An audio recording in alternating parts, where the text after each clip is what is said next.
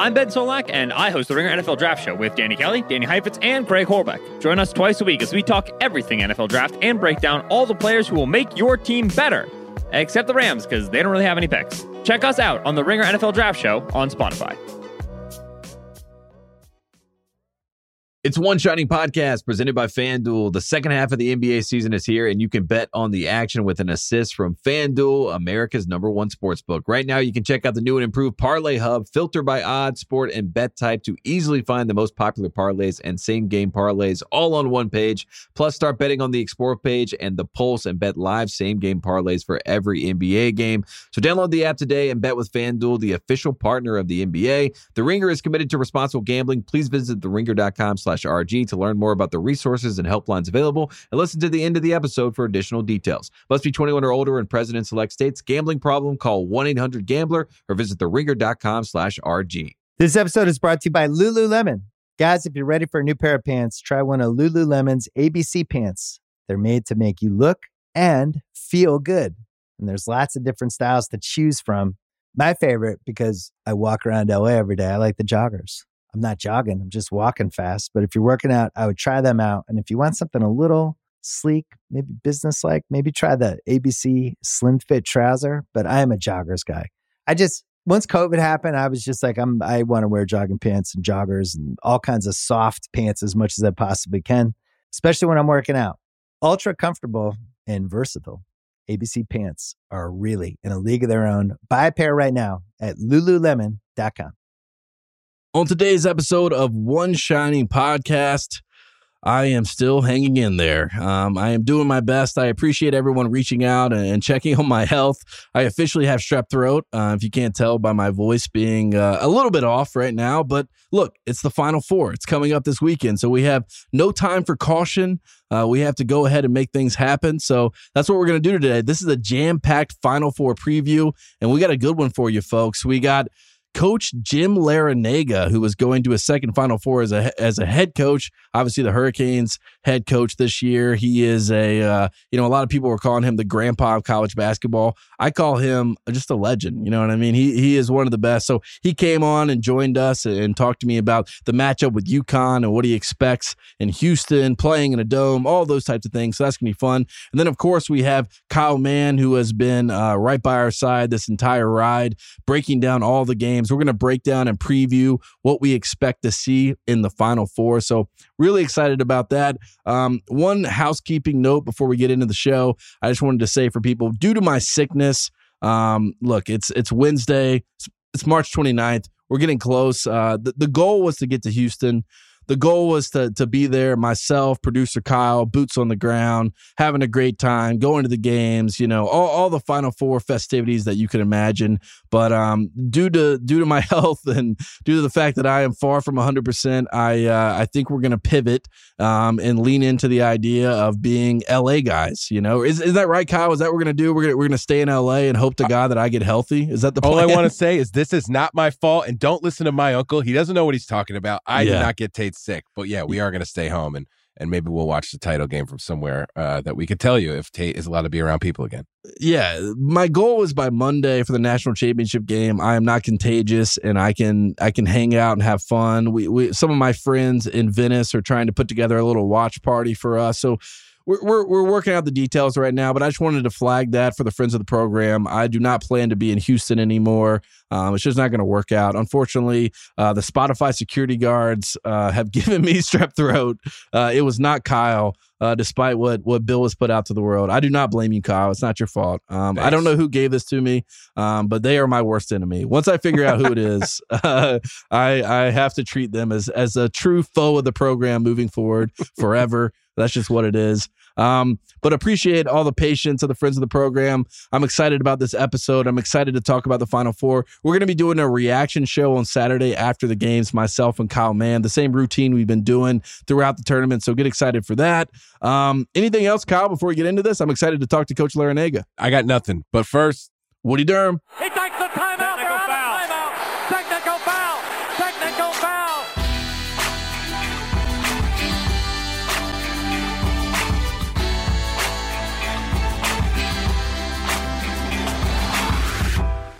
All right, now joining us on One Shining Podcast, one of the best coaches in the country who just catapulted the Miami Hurricanes to their first Final Four in program history, Coach Jim Larrañaga. Coach, thanks so much for joining the show. Uh, my pleasure. Well, uh, first and foremost, congrats on making history at Miami. As I said, first Final Four in program history. Um, I have to ask because you know this is a surreal thing. It happens in college sports. But what was the feeling like on Sunday? I mean, when when it finally hit you that you were taking this group to the Final Four?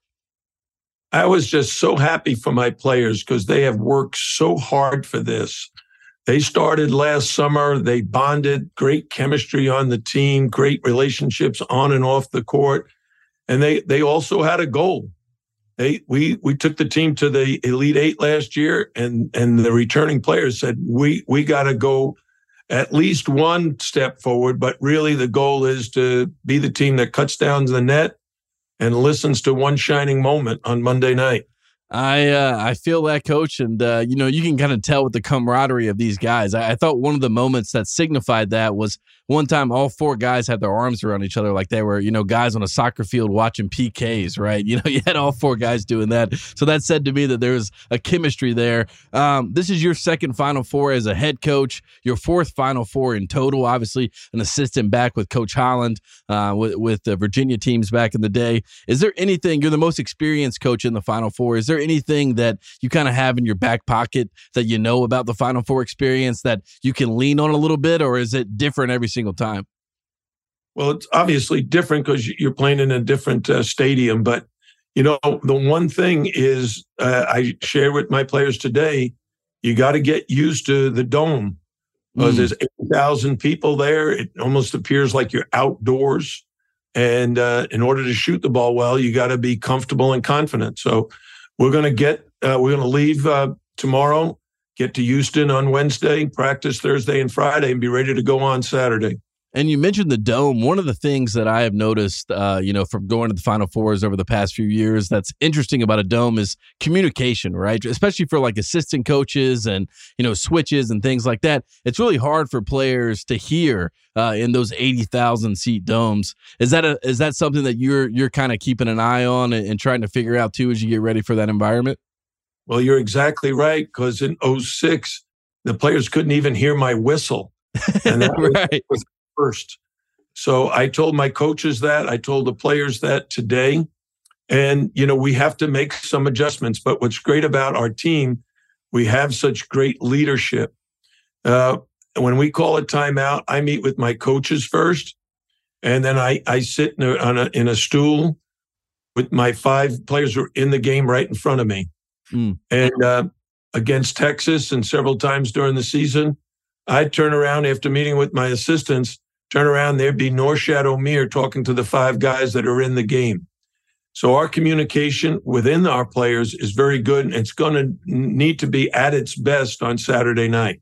Absolutely. And uh, speaking of that 06 run, ironically enough, uh, you know, your team played the tournament favorites in the Elite Eight, right? A lot of people thought that the UConn Huskies, coached by Jim Calhoun that year, they were the team of destiny, so to speak. They were on their way to a national championship. I think they were the number one overall seed everyone talked about the size of UConn, right? You guys had a team of, you know, six five, six six, six seven guys that were playing in the front court. And, you know, there is some symmetry there, uh, you know, talking about UConn going into this weekend. Is there is there anything that you can lean on from from that experience?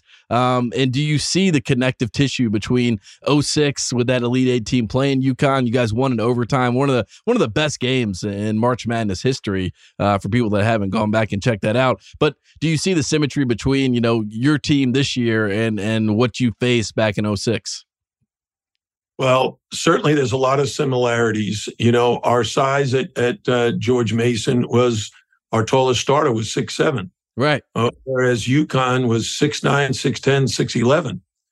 Yet the game is not necessarily about height. It's mm. really about skill. And that George Mason team had a ton of skill, and so does my Miami team this year. Now, uh, Danny Hurley and his staff have done a great job of preparing his players.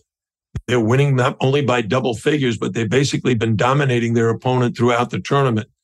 So my staff and I are trying to prepare our players for what we have to do against them to give ourselves the best chance possible. I tell the players all the time, it's not about who we play or where we play. It's about how we play. If we can execute our game plan better than the opponent, that's what will work. Mm. Yeah, there's obviously the similarities, uh, but you know the team in 06, right? I mean, George Mason, an 11 seed, kind of viewed as a Cinderella and underdog. I, I, don't think that this Miami team and this group, like you said, they had an expectation to make the Final Four and and do something bigger than they did even last year, making the Elite Eight. So, what is the mentality of this group? If it's not the underdogs, what, what do you guys kind of view yourself as, and and what does that confidence come from? Well, I, you know, uh, the underdog term, I think, you know, might be applied to a George Mason. But quite frankly, we were a really good team and had a great regular season. I, I trust me, coach. I remember as a Carolina fan, you guys roughed us up in the second round. but this team, we we're uh, co-champions of the ACC with Virginia. We've had a great year. People follow the ACC, know how good we are. It's it's really a matter of 68 teams make the dance and we can see by who's made the final four, all four of us are really good. The hmm. matchups, it's not the conventional final four with all the blue bloods, but it'll be a very entertaining uh, final four because of style of play. Absolutely. And uh, one guy I wanted to bring up because of his style of play and his versatility, really, is Jordan Miller. Jordan Miller against Texas plays a literal perfect game. I saw Christian Laettner was tweeting at him, congratulating him on on uh, going perfect from the field, perfect from the free throw line. One of the few guys that has ever done that in NCAA tournament history. Can you just speak to Jordan Miller's uh, just growth as a player and and how much you can lean on him as someone that can be so versatile, especially defensively, um, and what he's been able to bring to this team this year? Yeah, Jordan Miller is a great college player, and he's going to yes, play as a professional for a long time. He does everything well. He's had to guard guards who are, you know, six two. He's had to guard big guys that are seven foot. At the offensive end, he does everything. He can shoot the three. He's a great free throw shooter. He's great at driving to the basket. He's a terrific rebounder at both ends of the court. And most importantly, he's a great teammate. Mm. He's got a lot of leadership skills. He's very articulate. And and his teammates love him and the coaches love him. So, you know, he's a very confident young man. And I'm sure he's excited and looking forward to Saturday. Yeah, I appreciated him in the Texas game. There were a couple times in the first half where he kind of got everyone together in the huddle and he was doing the calm down, right? He was like, guys, let's take a beat here. Let's take a breath. We're going to be okay. This game's not over. And obviously, as we all saw, it was far, far from over. Um, I did want to ask you about Isaiah Wong had a qu- uh, had a quote uh, this week where I thought was pretty interesting. He said that he appreciated the ACC for getting this team battle tested. Can you expand on that mentality and you know what what were some of those moments this year in the conference that you know kind of got this team prepared for this run in March? Well, quite simply, there are a lot of great coaches in the ACC and a lot of great players, and um, we play against all different kinds of styles. Like you go to Syracuse, you got to face the 2 3 zone. You play Virginia, you got to face the pack line defense. You played NC State, you, are talking about pressure. You, you go to uh, play against North Carolina, you're talking about the incredible talent that they have. So I think what Isaiah was referring to is every night in the ACC, it's a dogfight. Mm-hmm. The ACC, mm-hmm. to me, is the best basketball league in the country. And uh, when when uh, we're playing against our ACC opponents. We know we have to be at our best if we hope to succeed. Yeah, absolutely. And as a fellow ACC guy, I could not agree more. And, uh, you know, I appreciate Miami going and represent the conference at the highest level and making a Final Four and, you know, getting everything done for us. One thing I wanted to ask you about, which I think is kind of your signature trade, in my opinion, just from a distance. Um, and every coach has their signature trait, but one of yours is the ability to take timely timeouts, right? When a team is making a run, um, you know, when your team needs to kind of get galvanized and get together, you know, is that a skill? Is that a feeling? You know, what is that to be able to kind of get a game kind of back in control, back, get the reins back, right, with a timeout? Yeah, I've told my players and the coaches the most difficult job I think a head coach has is figuring out when to utilize your timeouts and when to substitute and who should substitute. You know, it's just really challenging. You know, the other day against Texas, we played a lineup that never even practiced one possession together. Bensley Joseph, Nigel Pack, Isaiah Wong, uh, Poplar, and Jordan Miller at the five. Now, we never practiced that way, but we wanted to start switching ball screens, and Norchad Omier was in, in a little bit of foul trouble. So we just decided we'll go small and try to match up with them so they don't end up getting all these threes. And it worked. You know, the guys did a great job on the court. Yeah, and Jordan Miller uh, like, speaks to his versatility, right? To be able to step down, slide down to the five, switch on the guards, and uh, it, it, was an incredible act on his behalf. And uh, you know, there's been some moments in the tournament where you guys, you've made specifically some great coaching decisions, whether it be pressing, right? Um, you know, against Drake uh, with about three minutes to go in that game. How much of that stuff do you practice situationally to get prepared for a tournament, or does it all kind of just come together, uh, uh, you know, after like a, a culmination of all the things that you've worked on throughout the season? Well, the answer to that is simply, you know, when we start practicing, we we try to implement a style of play that will work against everybody. Mm. You know, we we play predominantly man to man defense, but there's also some nuances within the man to man. We also practice trapping at the half court level and at the full court level. So we can implement any of those ideas uh, either in practice or in a game, you know, just just by signaling it. And our players have been very good, They're very smart basketball players. They can adapt to every situation. Yeah, I appreciated uh, Kansas State coach Jerome Tang. He was talking about his team, and he said you got to have dudes, right? He was like, that's what it comes down to. And I, when I look at this Miami group, you know, even like Poplar, I mean, there's there's a lot of guys where you're like, that that guy just he knows how to play the game the right way. But one of those players that signifies and is sort of the face of this team, in my opinion, is Norchad Omier. Can you just speak to uh, the ability for him? First off, you know, had the ankle injury coming in the tournament. There was some uncertainty. He worked his way back to be able to play. The last game against Texas has foul trouble, but then comes back late in the game, um, draws a big foul late, gets a big steal late. How much is he the heart of this group? Yeah, Norchad Omier is amazing, and it starts with his personality. Uh, he, he has more energy than most five people. He bubbles with energy. And uh, because of that, his smile, his energy, and his relationship with his teammates, they all they all love him. They all play with him. The only problem is they rely on him so much for rebounding that that uh, they don't rebound as well as they should. but uh, Norchad has a lot of leadership skills in him. He's just a tremendous young man. He loves to rebound. He's terrific uh, at guarding much bigger guys. He's only six seven, but he's guarded guys that are seven feet, seven one.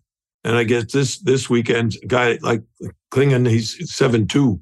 Mm. So we got our hands filled, but I, I know Norchad's up for the challenge. Yeah, his energy is very infectious. Like even if you just watch him on TV, I mean, I watched him all throughout the year in the ACC. I mean, he just seems like a, a very lovable, likable guy. Um, all right, coach, last question, and I'll let you get out of here because I know you got to get prepped. You got to get ready for the travel to Houston. Um, this is not about the Final Four. It's just a fun story that I saw that was getting put out there. I saw Fran Fraschilla put this story out, but the story was that Bob Cousy, back in the day when he was the head coach of Boston College, um, he did not recruit you and uh, you responded. You went to Providence, of course, and you responded playing against Boston College. Had 36 points against him. Um, you you've had an amazing basketball run. You know, played at the same high school. Obviously, Archbishop Molloy. How much of that era of you as a player helped build the competitive spirit that you have that you have today as a coach, and that story in general with you and uh, Bob Cousy? I thought that was fascinating. Well, first of all, I went to Archbishop Molloy. My mind is the best uh, high school basketball in New York City, especially at that time. A lot of competition, but Molloy was the best. And the reason is the coach. Jack Curran was the basketball coach there for over 50 years, winningest coach in the state of New York's history, also a great baseball coach. And he basically prepared you for playing in college. And when I was a, a senior, he knew I wanted to go to Boston College. So he called Bob Cousy to come down and evaluate me. And Kuzi Cousy came to the, the game. I had a very subpar game. I, I, only was not in double figures one time, and it was that night. Not hmm. because of Cousy, but because of the opponent.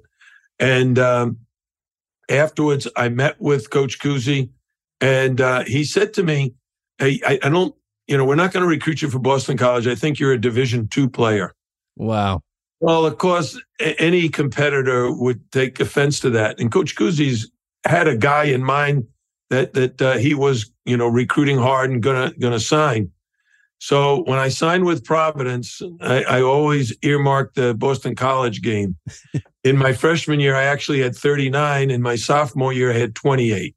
Oh man! So my my college career, uh, I enjoyed it very much at Providence.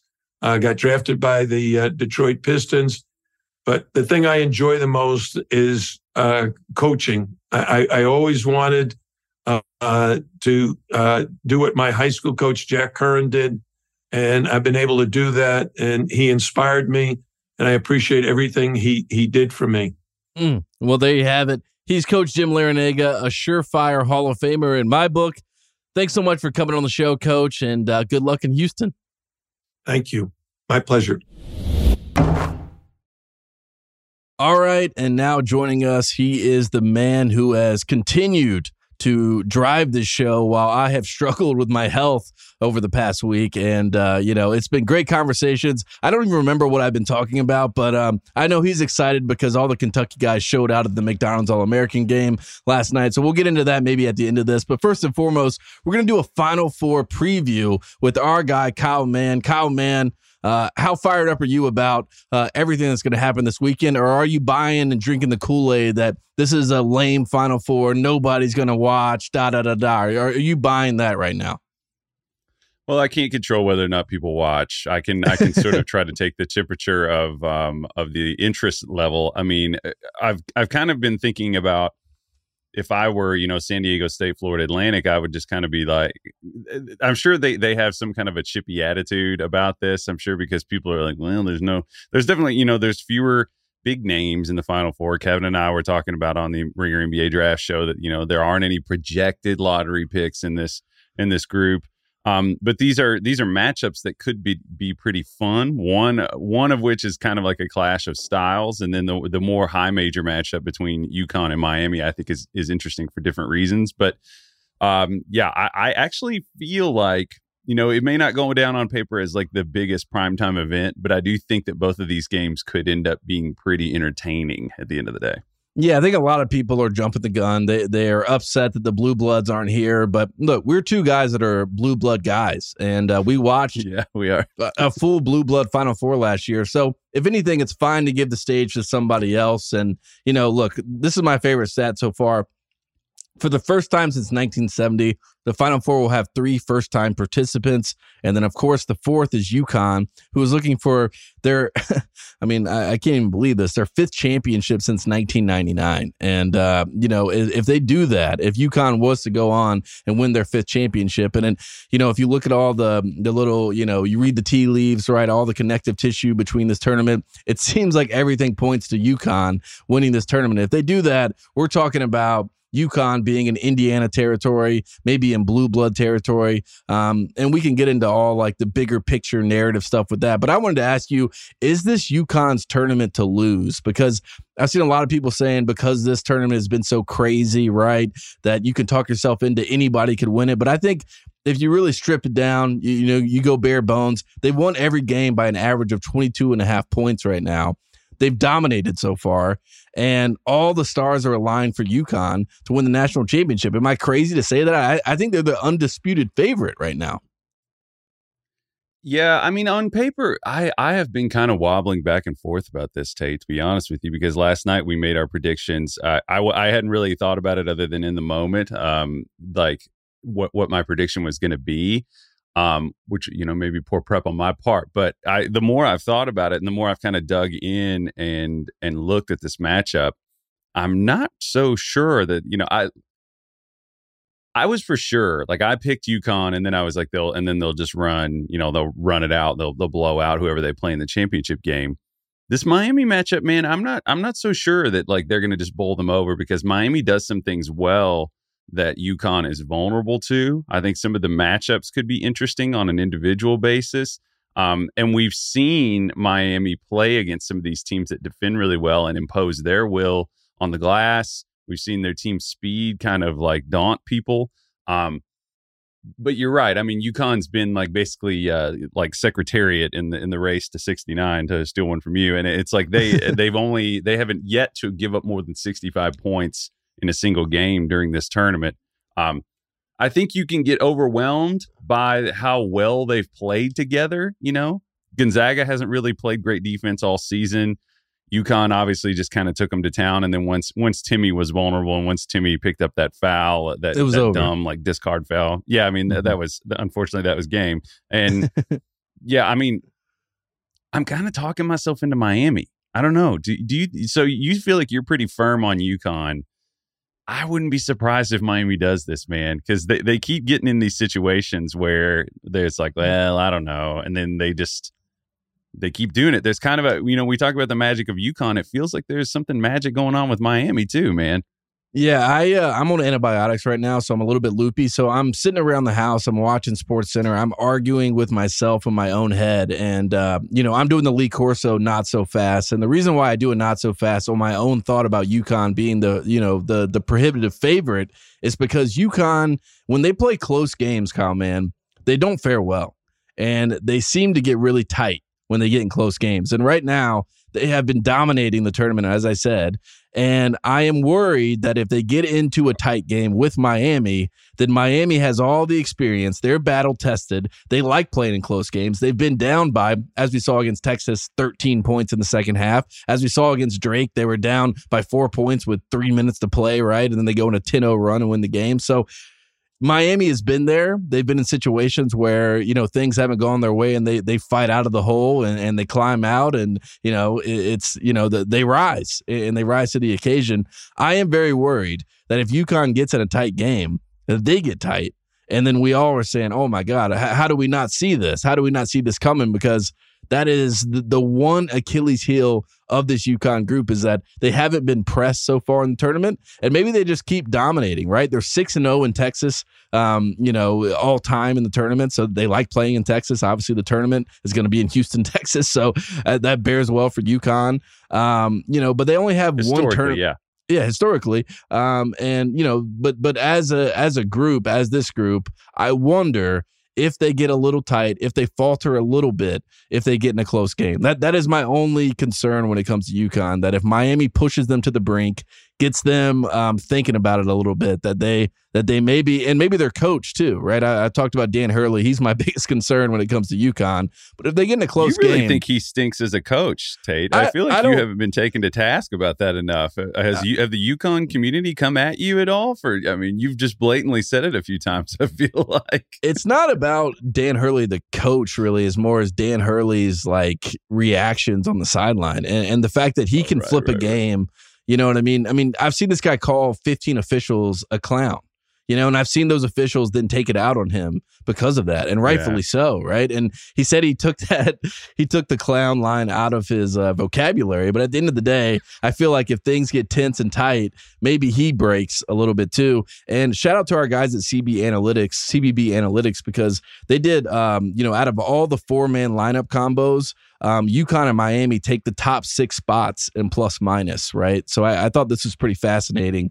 And it shows how good of a game this could be. And I think this is going to be one of those games where it's coaching, right? It's, it's trying to find mismatches, it's trying to find matchups. Um, and, you know, Coach Larrañaga, who you just heard, was talking about how Jordan Miller had to play at the five and he put a he put a five man group out there against Texas that had never played a minute together all season long, right? And they thrived. so Miami yeah. and UConn, I think this is going to be a chess match to say the least.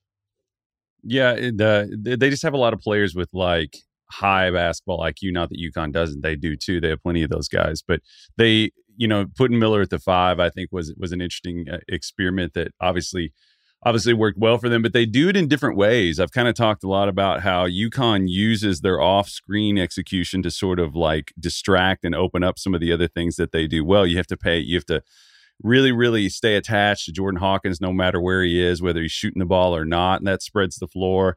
Um, I just kind of wonder though, I don't think that they have faced physical on ball creators quite like Miami in this tournament. You know, Arkansas has some perimeter talent on ball, but you know, Anthony Black, not, not necessarily a shooter, so he's not stretching you uphill. Nick Smith was really inconsistent. We've seen Ricky Council and Devo Davis. They were really up and down. This is a different animal. Nigel Pack is like an excellent pull up three point shooter in the pick and roll. He will burn you. He can hit threes.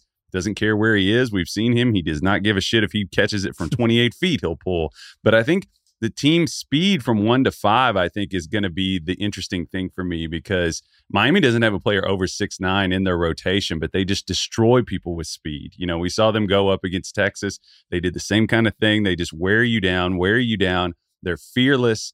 Um, and another thing that's really interesting to me is that, uh, you know, they really pummel people uh, when their their speed to the glass, I think, is going to be the interesting dynamic to watch between them and UConn. UConn obviously has some size, but their speed to the glass is going to be important because they are very efficient when they follow up their misses. Uh, it's uh, I think there's they're the most efficient team remaining in the tournament, and UConn is vulnerable to that. So I think that's going to be that's going to be a key thing to watch. Yeah, and I like the the four horsemen is what I'm calling them for Miami. Nigel Pack, Isaiah Wong, Jordan Miller, Norchad Omier. I think those four guys might be the best four in the country. And I love when you when you look at those four and then you look at their matchups, right? Nigel Pack, Tristan Newton, that's going to be a fun matchup. Jordan Hawkins, Isaiah Wong, that's going to be a fun matchup, right? And then this is the the one that you and I were we were texting about this. Andre Jackson versus Jordan Miller. Um, and then obviously we got Sanogo and Omier, and Omier's six seven, Sanogo's you know six nine, six ten. So the size there will be a conversation point. But Jordan Miller and Andre Jackson, I think that might be the the matchup to watch in this game, um, especially if you're an NBA fan. But if you're just a fan of basketball in general, those two guys I think could be the difference in this game.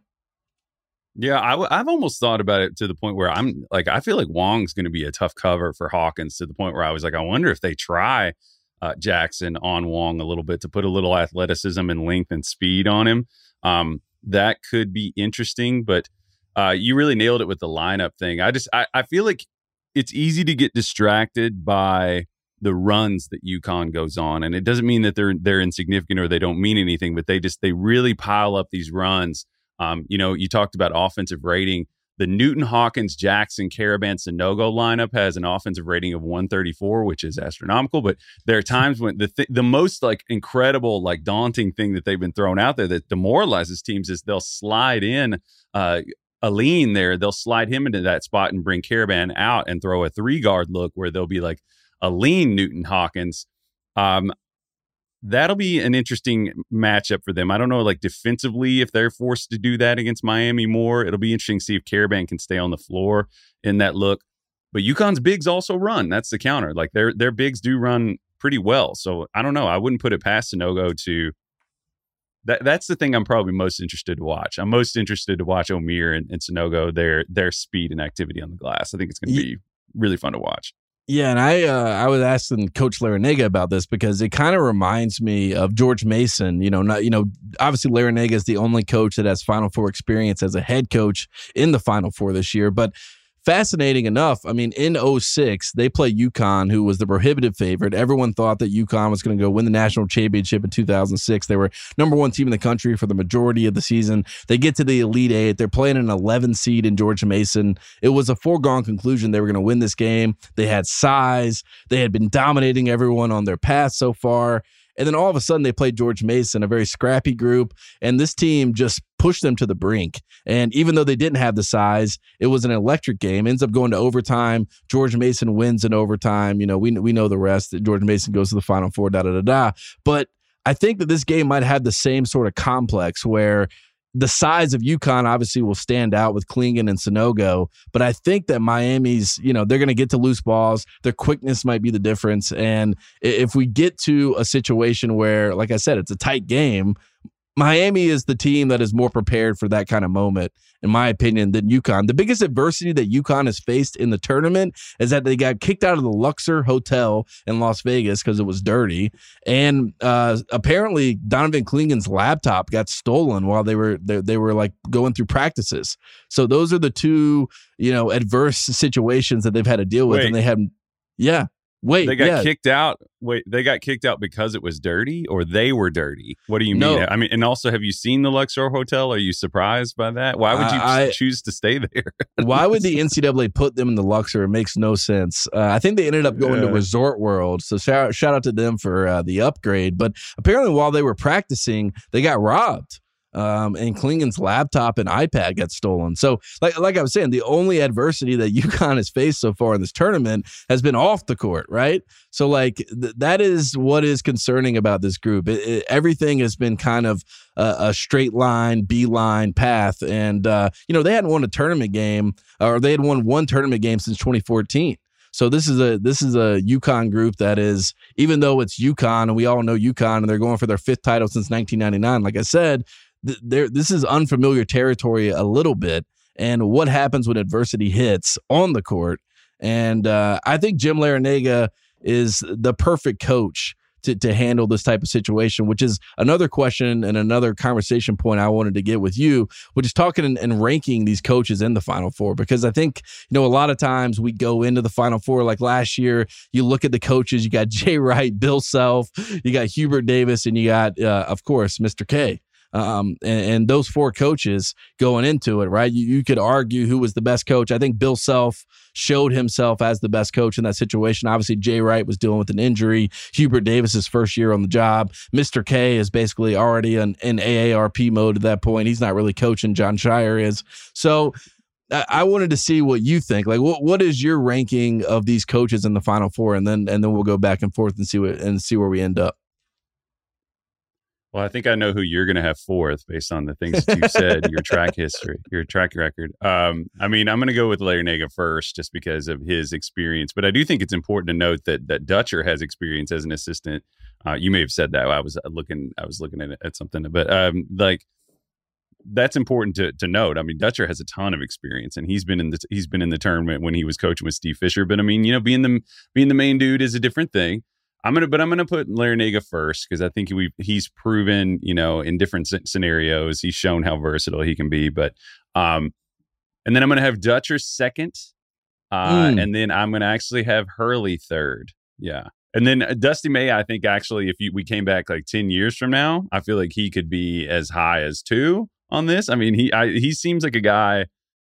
Florida Atlantic. We'll talk about him here, here in a minute, but uh, that I like his confidence. I like his like. I just I feel like he has a really promising future as a coach. But right now, I think the pedigree. I would have to have him last in this group of four, which I don't think is Mm. that big of an insult. Yeah, I uh, I think I'm gonna blow people's minds when I when I rank my coaches right here, and th- these are my. I think Larrañaga's number one. You and I can agree on that. I think number two is Dusty May. I think Dusty May is the second best coach in the Final Four. I love what he's done so far in this tournament. I think that he has a great um, way about carrying himself on the sideline. I think that he does a good job with his group of never letting them believe that it's over with. You know what I mean? They, they've had even the Memphis game, right? It- you know, we had a jump ball that wasn't a jump ball. They're trying to call a timeout. They've had so many little moments and, and comebacks throughout the way. Tennessee, if you were watching the first half, you were like, this is a foregone conclusion. Tennessee's going to win this game. Not so fast. Kansas State, they became the darlings of the tournament. We're all talking about Markquis Nowell and Keyontae Johnson. They basically take Keyontae Johnson out of the game um, and they make Noel beat them as a scorer. I, I mean, I think he's done a great job as a coach. So I have Dusty May at number two. I have Dan Hurley at number three. Um, so maybe maybe that's a little bit of a shock. Didn't have him in last. I think Dan Hurley is number three. I think he's done a good job with this group. I think he's maximized this group, so I give him his credit. He's done a good job with this team. Um, and then number four, I have Dutcher, and there's no disrespect to Dutcher. It's just that I worry a little bit where there's a, a sense of happy to be here, right? When when Brian Dutcher did the trust fall, um, and and the crowd was chanting we believe that we will win you know and and that whole moment in time i i just i just felt like that was a very happy to be here kind of and if you know Feels coach like a- dutcher yeah Feels ahead like a vibes driven ranking. I don't know. Feels like a. uh, it, I, I'm just sensing a lot of uh, like vibe kind of criteria in your in your thought process. You don't you don't value the defensive philosophy of Brian Dutcher. You don't think that that's. You seems like you're kind of getting enamored by the oohs and the ahs of the offense. Tate, you got to guard the ball, man, on the other side. I am I'm defense first. In fact, if you don't get a defensive stance, I have no respect for you, which is why me and James Harden had such a, a tough relationship for a lot of his time in Houston. You know what I mean? And when when James Harden got traded from Brooklyn, that was the first thing I looked for as far as a telltale sign if James Harden is actually going to play. Will he get in a defensive stance? And then the first Philly game I watched, he actually sat in a defensive stance, and I said, "Yes, this is great. I love defense." I like San Diego State's defense. I just worry that with all the conversation, I saw Jay Bilas, you know, the voice of college basketball, talking about um, freedom of movement and uh, how we need to, you know, limit some of the physicality in the game, and it's making it's mucking the game up too much. It's making it ugly. I worry if some of those, you know, talking points kind of filter down into the game, and there's some backlash that comes to San Diego State a little bit, where they maybe get some, oh. get into some foul trouble. But as we know with San Diego State, they have a nine man team, nine man rotation. Um, they love doing the hockey subs. They have the depth to to to kind of deal and weather the storm of foul trouble. But that's my only thing. I, I worry a little bit about Dutcher uh, being happy to be here. Um, but that's I, I think that's fair rankings. And I, th- I, like that we have different rankings. You know, I think it would be unfair if we put out our, our coaching rankings and they're the exact same and we both had Dan Hurley last. So uh, congratulations, Dan Hurley. You're not last. You get the bronze medal uh, for the third best coach in the Final Four.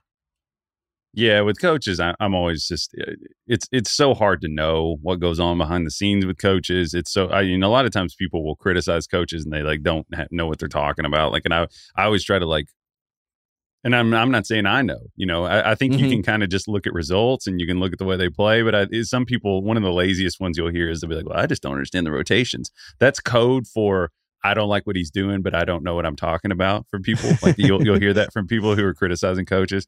So I just always try to take people to task. I'm not saying I know the answers to the test, but if people say that, I'm like, what is it that you don't like? Why don't you like? Just ask them a couple questions. And it usually falls apart. But I just feel like with with these coaches, I'm like, yeah, I, I it's it's it's a tough thing to do. It's subjective. I mean, I I could, but I definitely could see uh, like we we agree though that Dusty Dusty May, we both have a lot of confidence in him. I think. and I think at this point, I mean, all four coaches have had an amazing year. And I, I, wanted to point this out because, again, it goes back to a lot of conversation just because of the seeding, I think, too, and and the unfamiliarity. Right? These are these are names and faces and and places that we haven't really talked about a lot in college basketball. But all four of these teams finished the regular season ranked inside the top 25 in the AP poll. All four currently ranked uh, top 25 in KenPom um, which we can talk about that. That that's a whole other you know separate thing. But and then eh, all three um, outside of UConn uh, won their conference championships, and then FAU and SDSU won their conference tournaments as well. So this isn't shocking right? It isn't shocking that these teams are here. Uh, FAU is one of the four teams in the country to win 30 plus games. So it shouldn't be so surprising. I know that they're all new and they're unfamiliar, but it shouldn't be, it shouldn't be something where we're like, oh, these guys don't deserve to be here. They got lucky, whatever you, whatever the case may be. And, and somehow I, I feel like that has become a bit of the conversation. Um, and I don't really enjoy that. I don't like that. I'm not a fan of that. So I just wanted to point that out.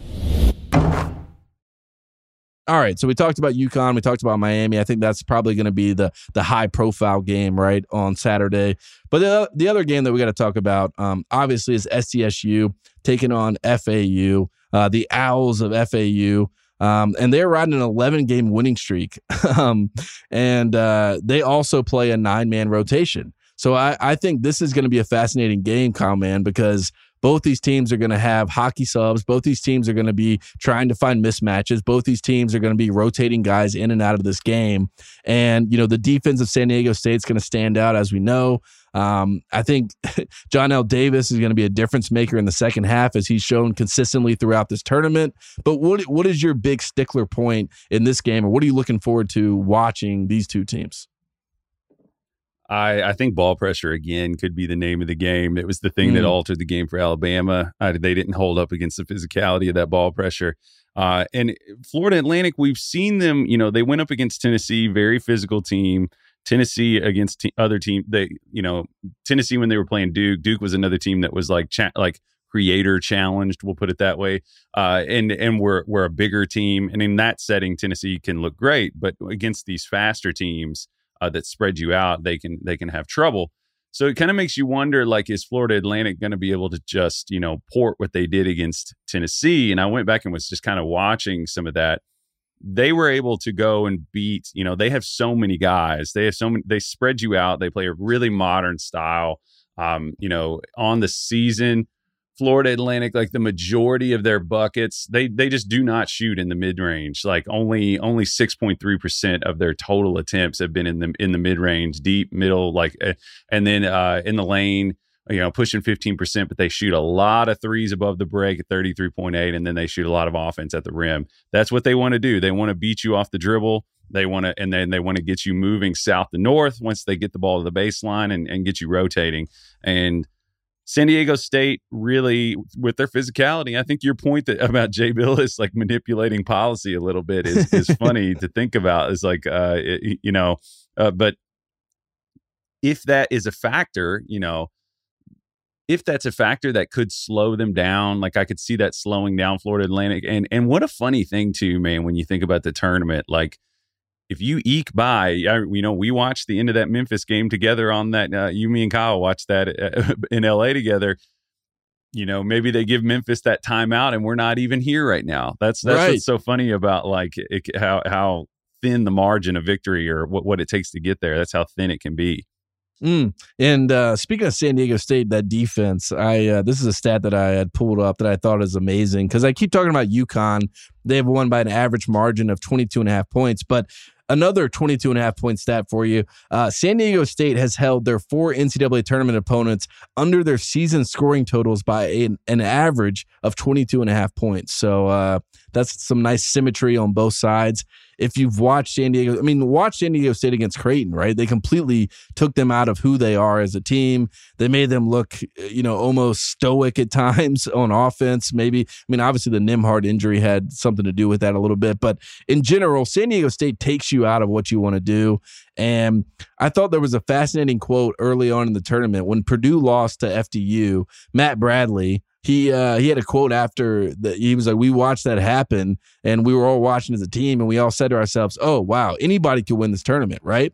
So it kind of it was the uh, you know anything is possible moment in this tournament outside of Princeton yelling that when they won. But I mean, it, it, became reality that anyone could win. If Purdue could lose to a 16 seed, this thing is wide open. And I think that helped with the confidence of the San Diego State team. And look, eh, there, has been a lot of conversations about the 2020 tournament, who didn't get to play in it, who would have won it, right? Kansas has claimed that they would have won it. Well, they won last year, obviously. Um, you know, there there was the the Gonzaga thing. You know, what, what about what, what would they have done in 2020? We obviously saw what they did in 2021. But San Diego State was another team um, in 2020 that was on their way to being a, a top seed that could make a run. So this is their kind of redemption moment, right, for 2020. So there's some some fun storylines there. But I just think the belief of San Diego State is something to keep an eye on because um, as a group, the players seem to believe in this idea that they are almost a team of destiny a little bit. And Matt Bradley, uh, he kind of stuck his neck out and said, "Thank you, FDU, for making that possible." yeah, that's that's an incredible story. I hadn't heard that. That, uh, but it is uh, it is interesting to just compare these two teams stylistically against each other. That I don't know if you're. Let's say, I don't know. Let's say you're San Diego State, and uh, who who do you do you think they have a preference? Like because both of these teams. I mean, San Diego State has a little more size. Obviously, they uh, Florida mm-hmm. Atlantic has, has one big guy that that plays consistently, who's a pretty good uh, Tobin, who's a pretty good screener and roller and, and, and all that stuff. But I don't know. I'm trying to think like if, if Florida Atlantic got there, do you think that they would have a preference between these two teams, who who they would rather see? I feel like I, I don't know. It's it's it seems like the the size of UConn is so daunting. You know, I feel like that's probably the team they wouldn't want to see. But both of these matchups are pretty daunting to be to be honest. Yeah, definitely. And I, I think Goldin is going to be interesting in this game because he was so good in the Elite Eight, right? I mean, he was he was a difference maker um, against Kansas State, whether it was blocking shots, rim protecting, um, getting I called him Tobin. It's Goldin. Yeah, you're right. I don't know where that came from. Yeah. Well, we were Sorry. talking about FDU, so you're probably thinking of Tobin Anderson. So there you go. But yes, uh, that's Gold- probably what it was.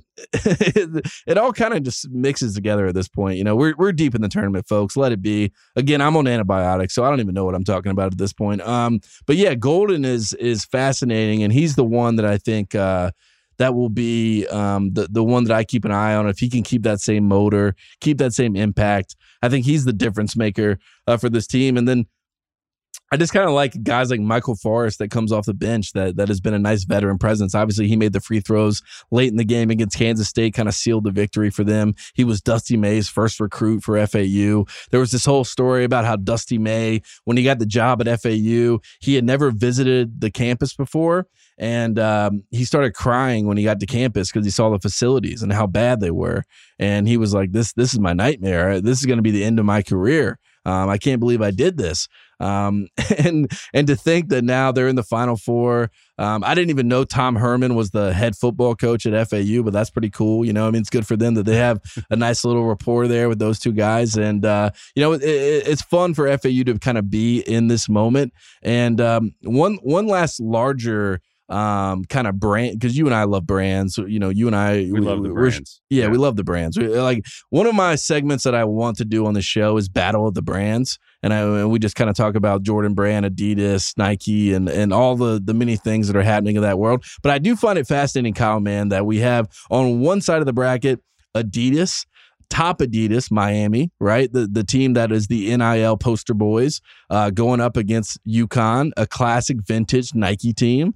And then on the other side, we have the the vanity brand Jordan, which is obviously Nike, going up against Adidas and FAU. So this is like Nike versus Adidas at the highest level in the Final Four. And I don't feel like we're talking about that enough. And do you think there's a world in which we get like an Adidas Nike showdown in the final? Because that would be fun would any, what percentage of people would notice and what percentage of people would care you know that's not going to affect whether or not i care I, I, find it hilarious there's also some uh, there was some nike adidas stuff going on last night in the mcdonald's all-american game tate i don't know if you saw that Mm, yeah, I mean there, yeah, there, I mean there's a lot going on in the uh in the worlds of brands right now. Uh, before let, before we get into the shout outs, I want to talk about the McDonald's stuff. Is there any final points on, on the final four? Because look, just a caveat to put it out there for everyone.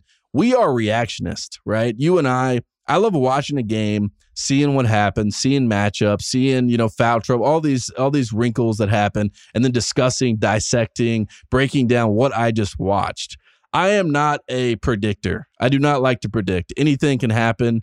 Um, injuries happen. All, all types of you know variables come into play. So I don't like to predict anything.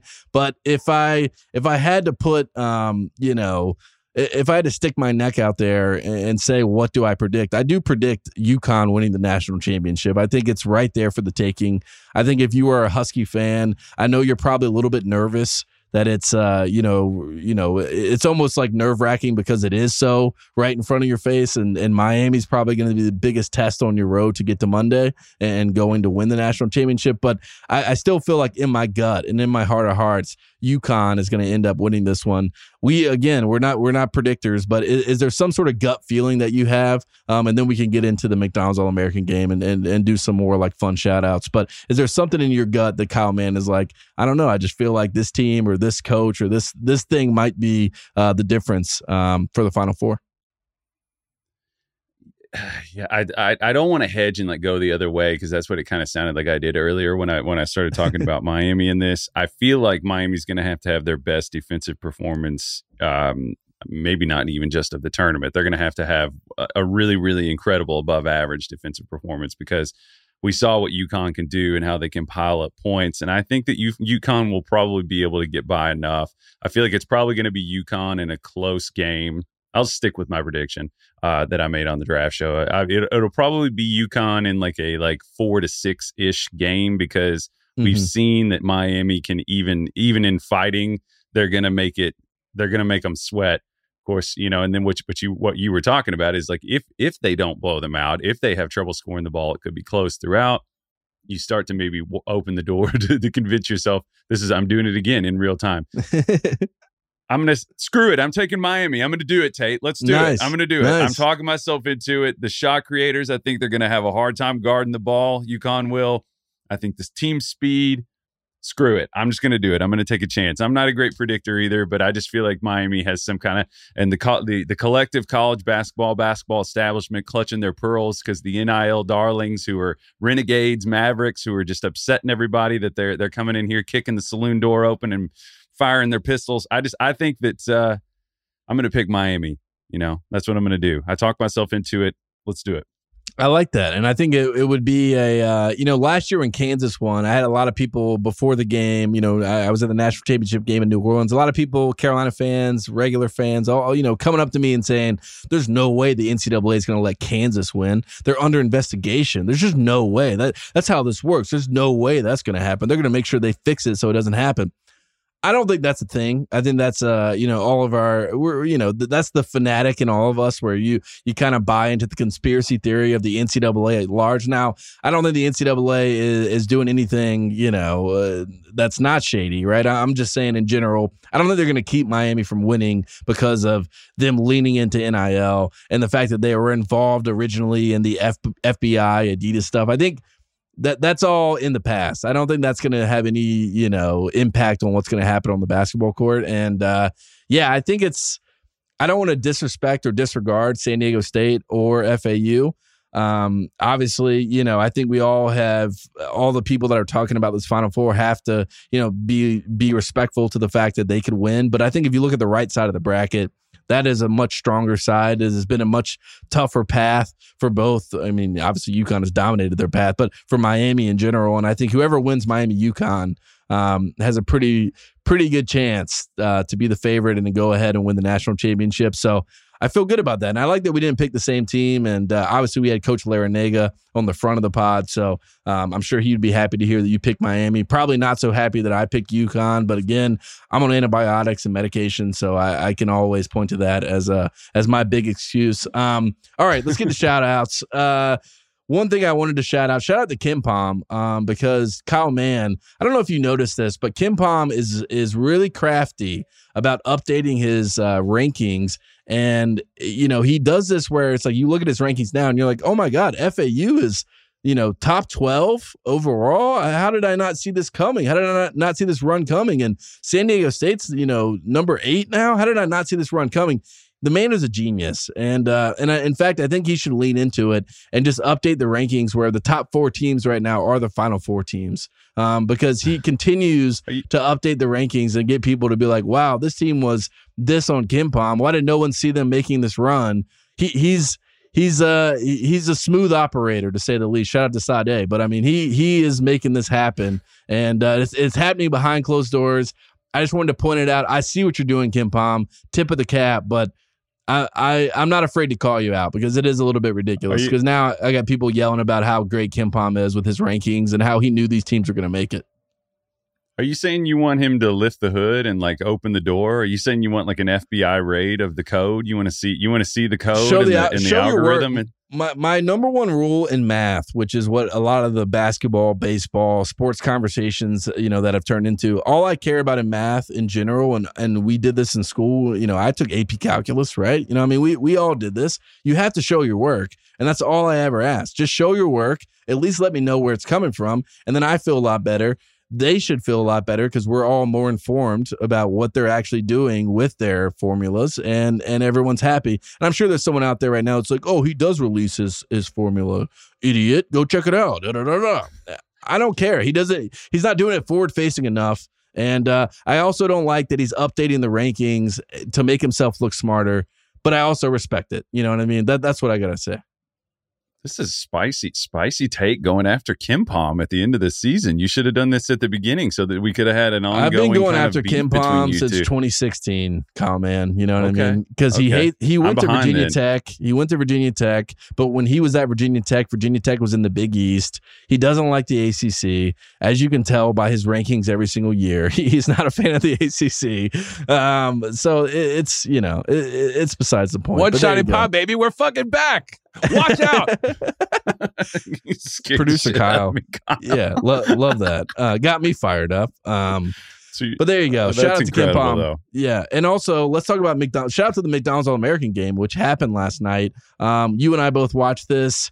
Um, Isaiah Collier was the was the one that really stood out to me. DJ Wagner had a great second half, ended up being the MVP of the game. The East came back and won, which was pretty shocking. They were down the entire game. Not that it not that it really matters who wins the McDonald's All American game because it's obviously an All Star exhibition, but it was a pretty good basketball game in my opinion. I had fun watching it. Um, I learned a lot about these guys' games. Bronny James, the the lights were bright He hit some big shots. Um, you can say what you want about the guy. Had 15 points, hit five threes. I, I thought that was pretty big of him. Um, but what was your big takeaway from the McDonald's All American game? Well, the shoes, Tate. That's what I was trying to say earlier. Mm. The shoes. Uh, you know, Bronny, both Bronny and DJ Wagner, big NIL deals. You know, Bronny with uh, or uh, you know DJ with with Drake's Nocta brand, um, which I don't know how well that's doing, but uh, yeah, they were out there rocking the Nike in the game. Uh, I just I, I, thought that was an interesting thing that caught my eye, and then I noticed that that several other people noticed this as well. But um, yeah, I, I, I, agree with you. Collier looked amazing getting to the basket. Um, Wagner just with his kind of start stop herky jerky thing, he just he just explores the court pretty effortlessly, uh, despite not being like a super elite athlete. And I don't know, there there was a lot of talent on the floor. I, I, the thing that I was like most pleased with was just that these dudes. I, I didn't watch it live. This is the first one I I didn't watch live in a while, and lo and behold, it's like the most competitive on court one. Um, yeah they were playing hard, you know, and I thought that was awesome. And the, the boots on the ground report I got from someone that was there was just that uh, these guys were kind of really, really intense all week. I don't know if that was driven by like, I know Ron Holland is kind of like a, a leader kind of guy, like kind of sets the tone. I know he's really competitive, but the thing I heard was just that they they'd been talking about this all week. That there was a lot of back and forth, and you love to see it. You know, rather than just like a run out pickup game. It was it was nice to see these. You know, the kids are all right. Tate, that's what I'm feeling right now. I feel like the kids are all right as they say in the NBA, the league is in good hands. Um, I like Ron Holland. I like his motor. He impacted the game. He had like three steals, he had a couple blocks. I mean, he he was active. Um, I think he's going to be great for Rodney Terry at Texas. Also, shout out to Rodney Terry getting the full time head coaching gig at Texas as he should have. Um, happy for him. Happy for Texas. I think that's all good things. Um, the other thing I wanted to point out, and uh, this is a me tapping my chest because this is how the internet works, but I put out there last night, Kyle Mann, just responding to someone that Bronny James is down to two schools, USC and Colorado. And, um, you know, then all of a sudden I'm getting aggregated th- that's the last thing that I want to do. I, I do not want to get aggregate. I'm scared of the aggregators. I'm scared of clutch points. I'm scared of all of these, uh, you know, entities that do this. Um, look, the reason why Bronny's going to USC is obvious. We all know he's going to go to USC. LeBron wants him close. It is you go to USC for one year, you go to the, the South Bay Lakers for one year. All of a sudden, he's on the Lakers playing with LeBron. We all know how the plan that that's what's mapped out for for Bronny James. We we see it. It's the writing on the wall. And the thing that I learned last night in the McDonald's All American game is that Isaiah Collier is perfect for Bronny James. And they they were dapping each other up. They were they were, you know, you could tell that they were kind of building that friendship a little bit. Um, the Colorado part of it, the NIL opportunities are abundant there, and that's because of uh, Deion Prime Sanders. I don't know if anyone's ever heard of him, but he is demanding that uh, his football players get million dollar deals. He's also trying to help Tad Boyle uh, get some get some guys on the basketball side. The AD there is down for NIL, so. Bronny James is going to be fine, um, as we all know. Um, USC is the the heavy, heavy, heavy, heavy, heavy favorite, um, and I think that a that a a team with him and Collier could be fun. And I think he's a great three point specialist. I really do. I think he could be a nice off the ball guard for USC. Um, so that was that was one thing I wanted to point out. I apologize for putting that out for the people. I don't want to get aggregated. I think I think we all kind of know if you know that he's going to go to USC. Um, but I, I think uh, watching him play with Isaiah Collier last night, he passed up the final shot. Bronny did and gave it to Jared McCain, who's going to Duke. Um, I didn't mm-hmm. like that, but also, you know, as we learned with LeBron James, you got to make the right play. And uh, I guess in his mind, that was the right play. And according to the pundits on Twitter, that was what Bronny was doing. He was just making the right play. Um, but yeah, that, that shout out to Bronny. Shout out to the McDonald's All American game. I, I like this group of kids. I think they're a fun group. Your Kentucky guys, they were playing team basketball, defense um, you know, together. Justin Edwards, DJ Wagner passing it back, little, you know, two man game with each other. So there were some fun little wrinkles in the game. I hated seeing no Tar Heels out there, but you know that that's all besides the point. Um, but yeah, that's my last shout out. Shout out to the aggregators. Please don't aggregate what I said about Bronny. Leave it alone. Um, but it was fun to watch that game last night. Anything else from you, man? Any more shout outs? Uh no, I think you covered all the shout outs. Um, a lot. Of, it's uh, it's a busy time of the year. There's a, there's we've been at it pretty consistently here, and I'm I'm ready to ready to watch these games Saturday, man. I think they're going to be good. They're going to be really good. They're going to be really good. So Saturday uh, is the Final Four. In, in, case you missed it, that's why we just talked about it uh, ad nauseum here for about forty minutes. So um, we got good games. We got Miami, UConn. Excited to see those matchups. Obviously, SDSU, FAU. That's going to be a fun game. Um, you know, it will be fun to see the defense of the Aztecs. Are they able to dominate yet again as they have all tournament long? We'll be keeping an eye on all that. Um, this is one shining podcast. We're going to be doing a reaction show after the Final Four. Um, so get ready for that. Stay tuned for that. Hopefully, um, I will be. I'm probably around 69 percent right now. Nice. Um, but I am far from 100 percent. Thank you, Kyle. Very nice. Um, but I, I, am hoping by Saturday I have my voice back, I have my brain back, um, I have my body working properly again. I don't know what the Spotify security guards gave me um, when I went down. I haven't seen anyone but but producer Kyle, the Spotify security guards, and my girlfriend, and uh, she's fine. Kyle's fine. Bill's so lying I, on I, my name out here. You gotta, it's gotta be them. Bill's out here telling America I just give yeah. people diseases. I know. That, crazy. I didn't like that. I did not like, like it Bill either. Simmons. I didn't like it either. Took a public shot at you, Kyle. Yeah, I know. Guy, but, guy doesn't even think twice about it. Yeah, but he's my boss, so I just like you know I'm just like yes, like like and favorite, um, retweet, retweet it. Uh, but yeah, so so hopefully I'll be back to 100. percent I'm excited about that. Again, this is going to be a great Final Four. Don't listen to the haters. The haters don't want you to watch it. Also, the women's Final Four is going to be amazing. Um, I'm excited to watch USC Caitlin Clark in Iowa. That's going to be a lot of fun. Uh, Kim Mulkey with LSU. She's a maniac. Uh, Virginia Tech. That's my team. I really like the Virginia Tech women's team. I think they're a lot of fun. Um, they've been great all year. People were upset they were a one seed. They deserve to be a one seed. So, uh, you know, if you're upset about the men's Final Four, go watch the women's Final Four. It's going to be great too. So, uh, good weekend of basketball. Good weekend of hoops. This is One Shining Podcast. He's Kyle Mann. He is producer Kyle. I'm Tate Frazier, and we will see you Saturday night. Thanks, everybody everybody.